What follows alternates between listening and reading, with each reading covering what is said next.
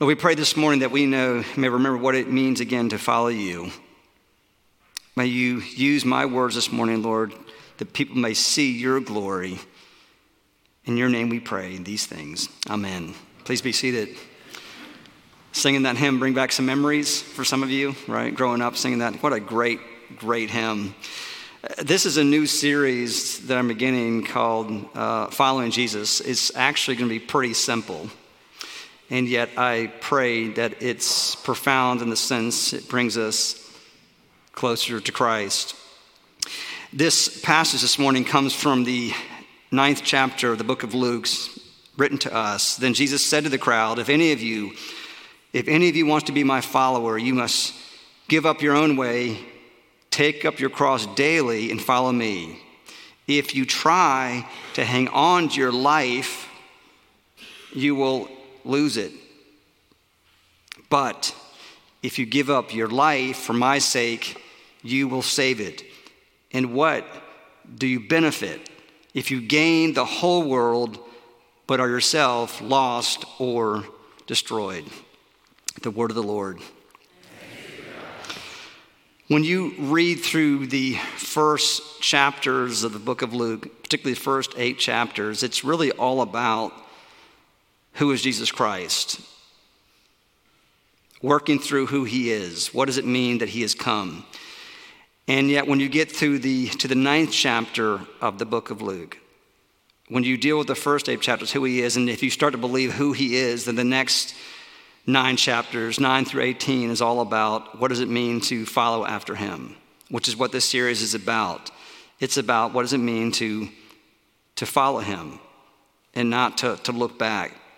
And you look at the surrounding passages of this, of this passage that I just read, Peter recognizes that Jesus Christ is the Messiah, that he is the Son of God, that he understands who he is. And the whole point of this really is when you begin to look deeply into it is, is when we, we actually begin to understand who he is, we begin to understand who we are. And you're going to see this morning in this passage, these are the building blocks of what it means to be a disciple, be a follower of Jesus Christ. And there's just two, just two points I have this morning, just two. The first one up here is about making Jesus Christ our, our greatest priority. When you look at the surrounding passages here in Luke 9, what you begin to see uh, is Jesus Christ meets all kind of people. All these people begin, kind of begin to come into his life, begin to ask him questions. There is a, a man, a father who comes to Jesus because he has a demon possessed son. There is a man who wants to follow after Jesus Christ. He talks about that he must go bury his father first. There's all these Samaritans that come to Jesus. And yet he seems to warn all of them if you follow after me, it's going to be costly. It's going to be costly. You will lose something. And he's constantly giving us illustrations, stories, parables, saying, I've not just come here to save you, but I've come here to lead you. I'm taking you somewhere, somewhere great, somewhere better, somewhere special. If you follow after me, you're going to lose things and you're going to leave things behind here. And he warns them basically, really nearly every person here, there's going to be a constant battle in your life. And I might even dare say, this battle, you and I, you and I in here, we will fight this until we are dead. And that is about constantly putting Christ and keeping Christ first. And he's reminding us, again, over and over again, do not get distracted by the peripherals that are going all around us. And I didn't read it here, but I'll put it up here just as part of the passage here. Near the very end, he says, he said, he told him, a man who's asking about him, anyone who puts the hand to the plow and then looks back, look at this, is not fit for the kingdom of God. Now, does that hit you pretty strong? If it doesn't, you've missed the point, right? It's supposed to put us back on our feet here. And sometimes our experiences of following Him, I don't know about you, but I look at this, can be just downright discouraging, right? Because uh, this is where He wants us to be up here, okay? And our spiritual realities are we are down here, right? Or maybe I'm just the only one who feels like this, right? Um, and I, I want to add here because when I read this, I actually did some looking into this. I, the word, you're not fit for the kingdom of God. I, I think that's an unfortunate translation, actually, um, because it, it, this is so shocking. It, it seems to say here, unless you're totally in, 100%, all the chips into the table, everything in, you will not be used by God.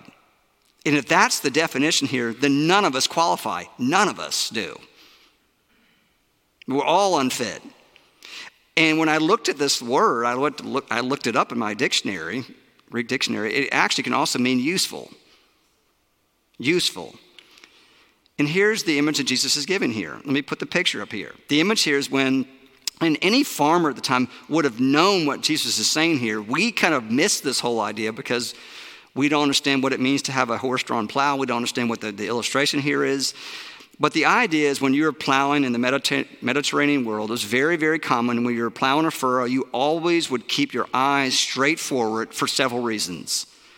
One, obviously, is if you did not keep your eyes forward, you would keep, begin to go off course, off kilter, and you would not be in line with the other furrow that's next to you and would begin to ruin your field. People understood that. But the other important reason was in the Mediterranean world, rocks were everywhere.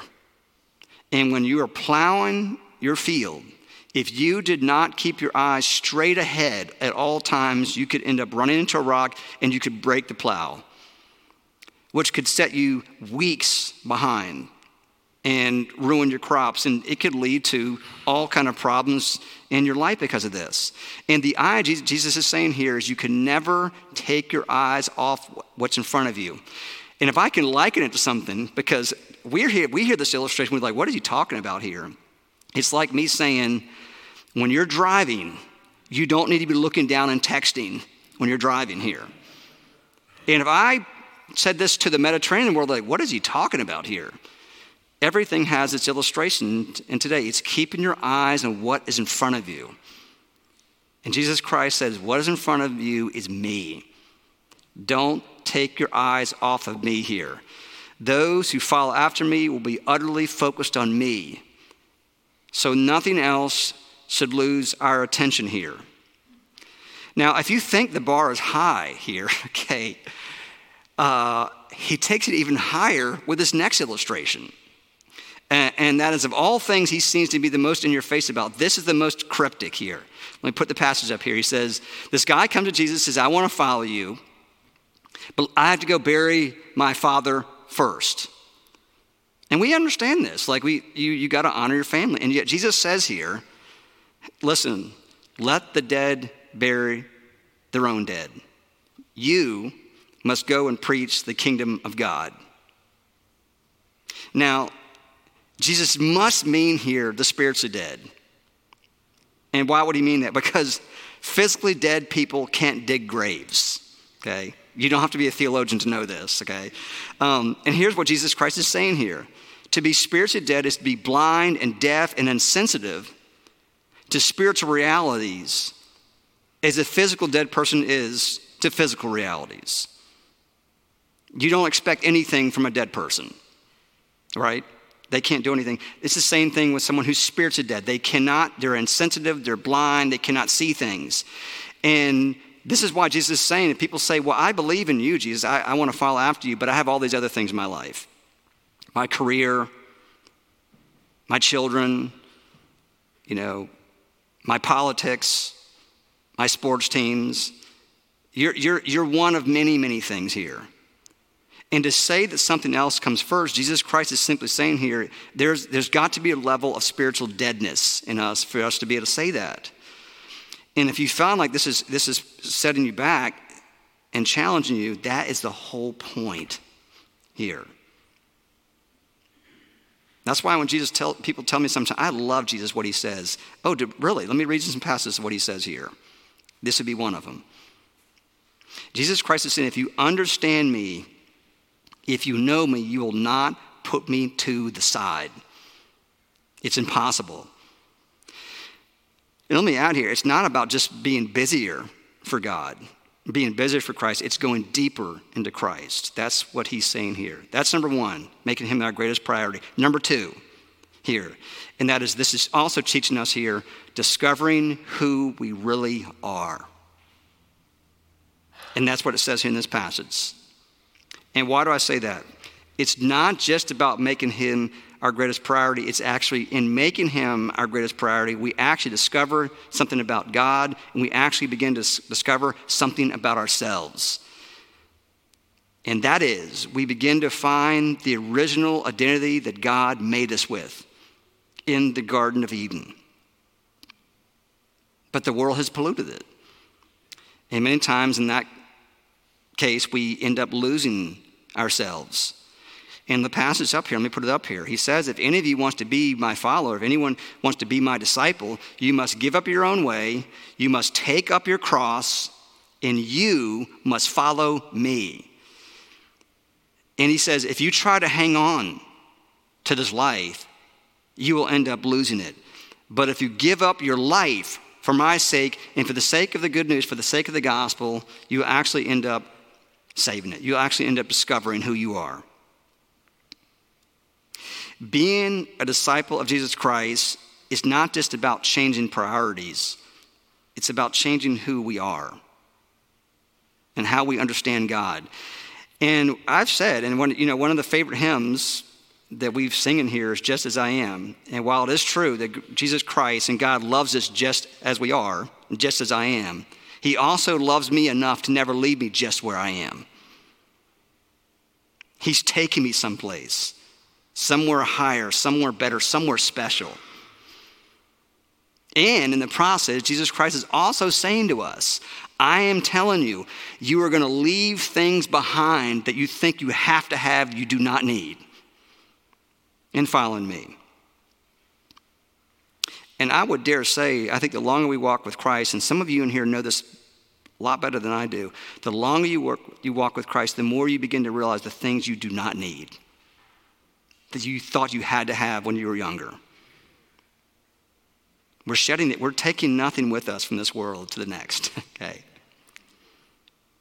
And so, if we are based our identity on Jesus Christ, I think it brings a great amount of stability. It brings peace that passes all human understanding. Because why? Because we're keeping our hearts and our mind and our focus on Him, our greatest priority. We are readjusting how we see and view God which is helping us readjust in how we view and see ourselves.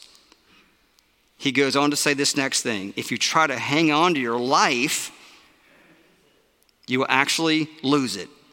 But if you give up your life for my sake and for the sake of the gospel, the sake of the good news, you'll actually end up saving here. Now, here is what I find absolutely fascinating about this. And this, I think this is extraordinary. If you, most of the time in the New Testament, when the word life, I've underscored that up there, where the word life is being used, it's almost always used exclusively for the Greek word bios.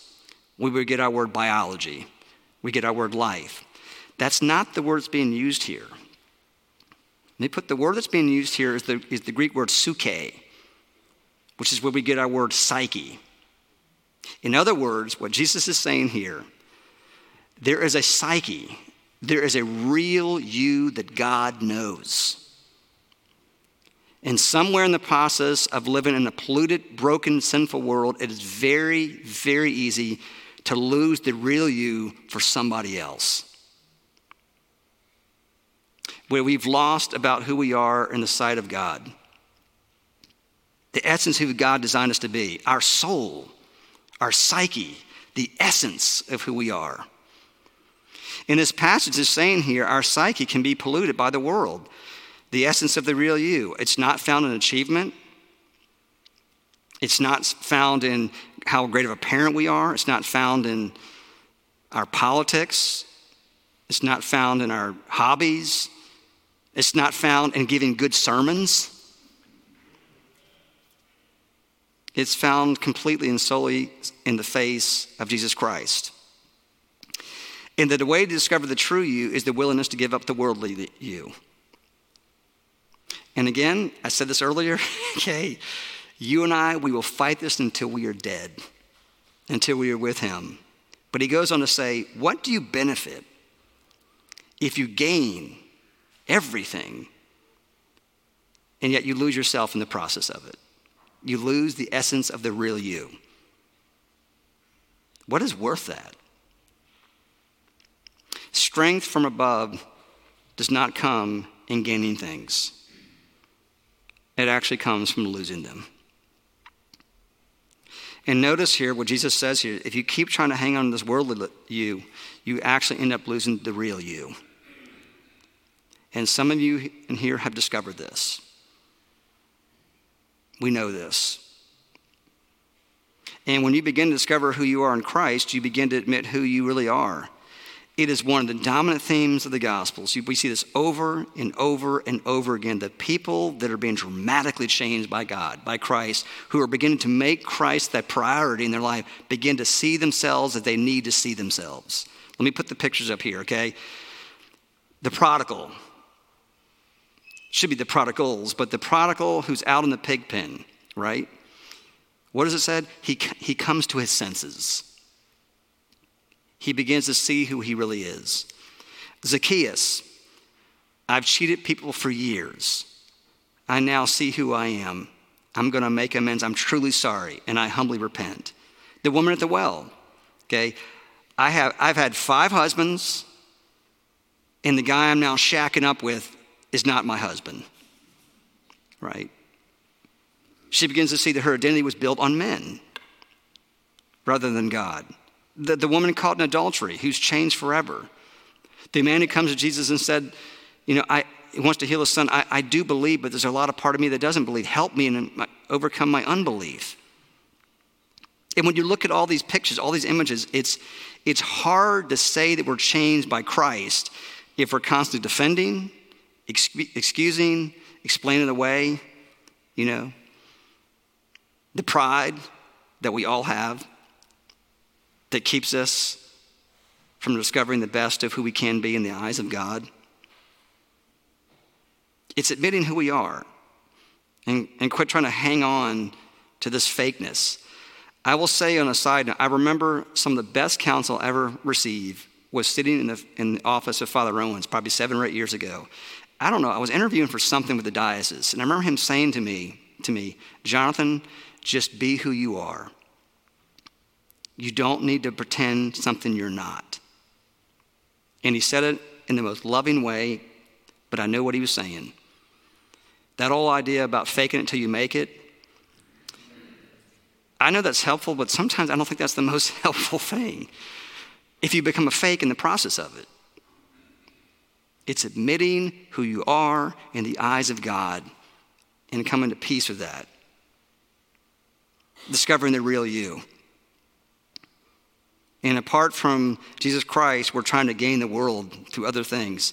How many times have I been told people in so many words, my identity is found in, in these things men, women, relationships, people's approval, money, status, political views, sports, nationalism. It doesn't matter. It, all, all that matters is it distracts us and pulls us away from God. And that's all it takes a good thing, we make an ultimate thing, which becomes a bad thing. And it pulls us away from our greatest priority, and we lose ourselves in the process of it. We lose who we really are. And while it may appear like freedom, I would say to this morning it's actually bondage. It robs us. So the question then becomes I think this is the question above all questions. How do we be, how do we um, be in the world and yet be free of it. I mean, are you thinking that? I was thinking that this week. And unless we go off and live in some commune somewhere, we're going to be struggling with this. And the only answer is, is when we really begin to believe that Jesus Christ is more important than anything else in our lives. Why do you think we've been talking so much about discipleship the last few months? about going deeper into Christ through all these different ways. More than just on a Sunday morning, it's going deeper, discovering who He is and discovering who we are. And I think it comes down to it. It's, it's um, we no longer have an agenda other than Christ, other than God. And that's the thing that stands out here to me. Um, when Peter finds out, and you read this in Luke 9, when he finds out that Jesus says, We're going, we're going to Jerusalem, which means suffering, which means ultimately a cross for Christ. And when Peter finds out about it, he's furious because he said, uh, We're going to go and suffer. And the reason why is Peter had an agenda. His, his agenda had no crosses in it, rather than Christ's agenda. And he thought basically that um, I have an agenda, here's what we're going to do. And I, I got to tell you, the more you walk with Christ, you realize if Jesus Christ is a king, you know what I've learned watching The Crown on Netflix with royalty? When you come before royalty, when you come before a king, you don't negotiate. You come and you lay your swords down at his feet. You don't come to the king saying, I'll obey if. Because if you say, I'll obey if, then you, that's not obedience, that's negotiation. Coming to the king and saying, What's next? I want to close with this story. Um, I've told this a few times over the years, but if you haven't heard it, I pray it, I pray it, it hits you. I, I heard this story years ago from one of the women who's dramatically changed my life. Her name was Elisabeth Elliot, the wife of the martyred missionary Jim Elliot. But she, she used to tell the story when she would travel around. It's an apocryphal story. It's, it's not in the Bible, um, but it very well could, could be in the Bible. It's consistent, in other words, with the scriptures. But she used to tell the story, and I remember hearing it years and years ago at a conference she was speaking at, and I never forgot it. But it's called "If You Carry, Will You Carry a Stone for Me?" And the disciples are traveling from one town to the next, and uh, Jesus finally says, when they're leaving, "I want you to pick up a stone, and I want you to carry it for me." So they, all the disciples are picking up different stones of different weights. And Peter knew we have a really long trip. It's like miles to the next town. So he picks up this little tiny stone, he puts in his pocket, and they begin to travel to the next town. They get there, they sit down. Jesus says, All right, get your stones out. They all get them out, their stones, they're holding them out. Jesus waves his hand. They all turn to bread. And he says, Okay, this is lunch. Let's go ahead and eat up. Now, some of the disciples had picked up bigger stones. They have like a loaf of bread. And Peter has this, this little crouton, right? And he eats it. And he's frustrated. He's mad because he's like, everybody else is eating like royalty, and I'm starving here. I'm hungry. And Jesus says, I want you to pick up another stone for me, and I want you to carry it for me. So Peter thinks, I got this, baby. I know what's going on. So he picks up this huge boulder right? And, carry, and carries on his shoulder to the next town, aching when he gets there. And they come to this, this river, this, this lake or whatever, and Jesus says, All right, I want you to take your stones and I want you to throw them into the river. So they, they all throw them in the river, and Jesus says, Okay, we're going to go to the next town. And Peter was like, Hey, uh, aren't you going to do your thing? With, you know, wave your hand.